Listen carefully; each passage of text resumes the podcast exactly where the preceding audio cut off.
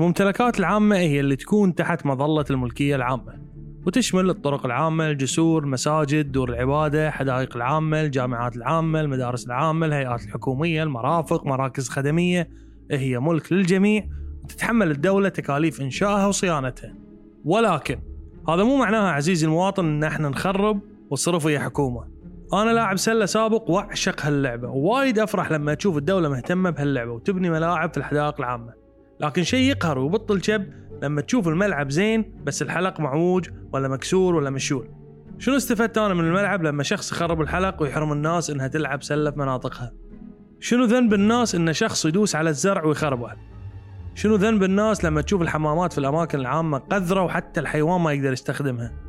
شنو ذنب الناس لما تدخل عيالها مدارس حكومية والكراسي والطاولات مكسرة والمدرسة مشدخة؟ تعامل مع الممتلكات العامة مثل ما تتعامل مع أغراضك في البيت. وإذا أنت مهمل وما تهتم بأغراضك دخيل بالله تعامل معاها مثل ما تعامل مع مواعين الوالدة. تقدر تكسرهم؟ لا طبعا.